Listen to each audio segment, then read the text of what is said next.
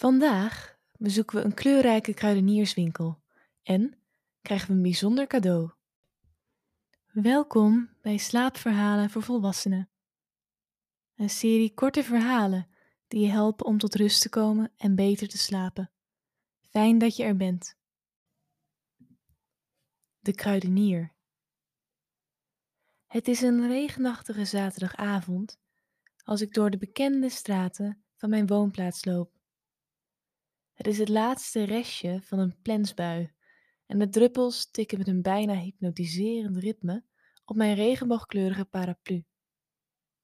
Op de stoep is een soort kleine rivier ontstaan, waar ik met mijn dikke regenlaarzen doorheen stap. Ik ben onderweg naar een van mijn favoriete winkels aan de rand van de stad.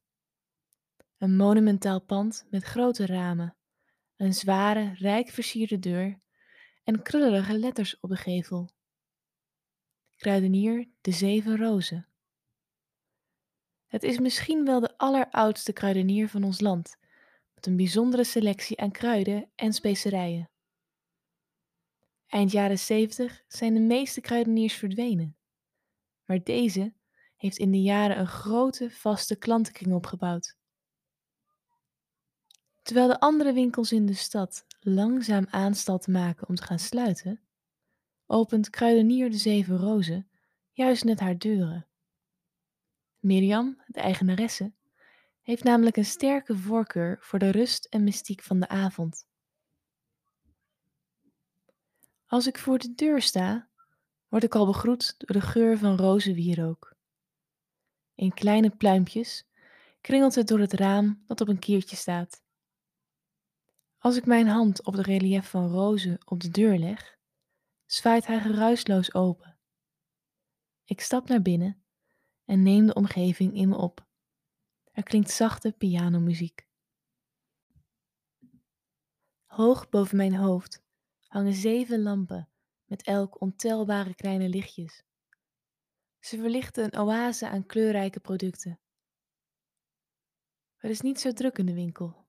Er wandelen slechts een handjevol andere klanten door de smalle gangetjes.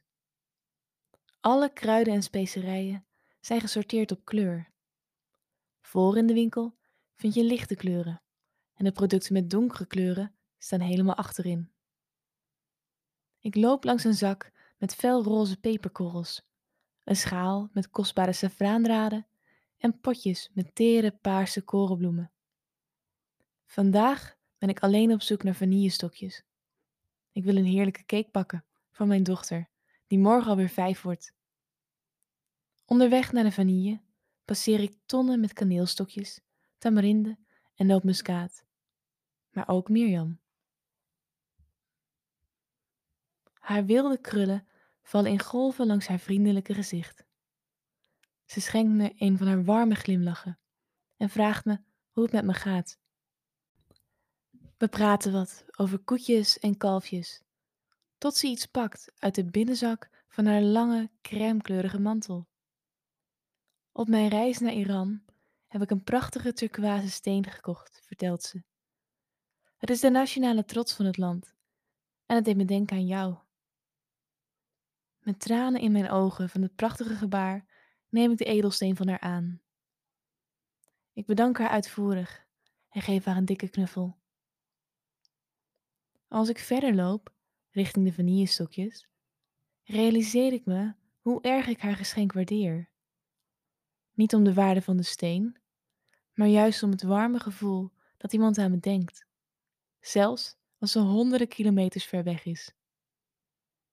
Ik reken de vanille af en met een tevreden glimlach op mijn gezicht stap ik terug de donkere nacht in. De edelsteen veilig in mijn broekzak.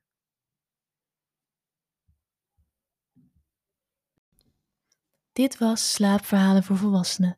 Bedankt voor het luisteren en slaap lekker.